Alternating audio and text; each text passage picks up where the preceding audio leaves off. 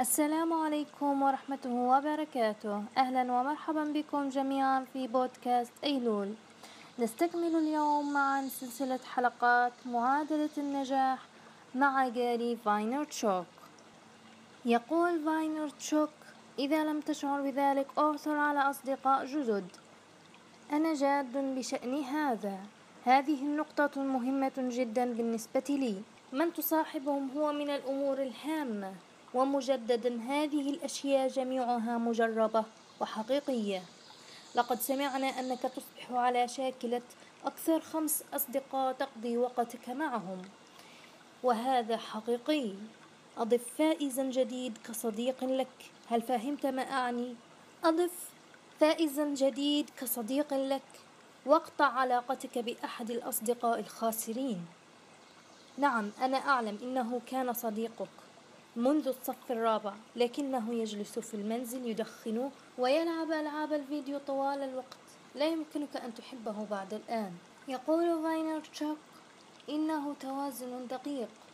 أنا لا أقف هنا لأنني لا أهتم بما يقوله أو يعتقده الناس عني. كل ما في الأمر أنني أهتم أكثر قليلا برأيي في نفسي عن آراء أي شخص آخر وأعتقد أن الكثير من الناس عاجزون عن اتخاذ الوضع الهجومي وتجاوز أسوارهم. لأنهم برمجوا على أن يكونوا دفاعيين. برمجنا على أن نكون دفاعيين. نحن هكذا.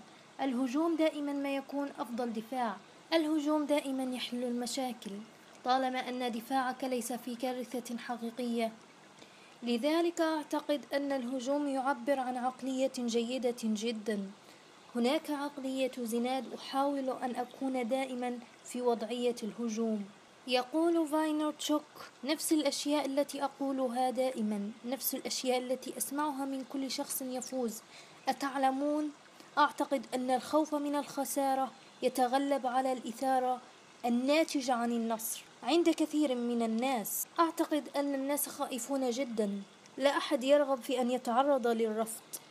لا أحد يريد الخسارة. لذلك أنا أفهم هذه الفلسفة. أفهم أن سلسلة حمضك النووي تريد أن تسمح لك بالخسارة. لكني يائس جدا من معرفة كيفية إقناع الناس بأنه ليس من الممكن أن تخسر إن حاولت. نعم ربما يتم الضحك عليك أو أن تسخر من الأمر في عقلك. لكن حاول أن تكتشف كيف تجعل الناس يتخلون عن هذا الخوف وإنشاء مشاريعهم الخاصة. حاول أن تكتشف كيف تصنع فيديو أو تلقي كلمة أو ترسل تغريدة أو تكتب كتاب. شيء من شأنه أن يجعل الناس يفهمون أن التنفيذ هو الطريق الذي سيقودك دائما إلى مكان حيث يمكنك الفوز. وهكذا تنتهي حلقة اليوم. نلتقي في حلقة أخرى والمزيد من فاينر تشوك والسلام عليكم ورحمة الله وبركاته.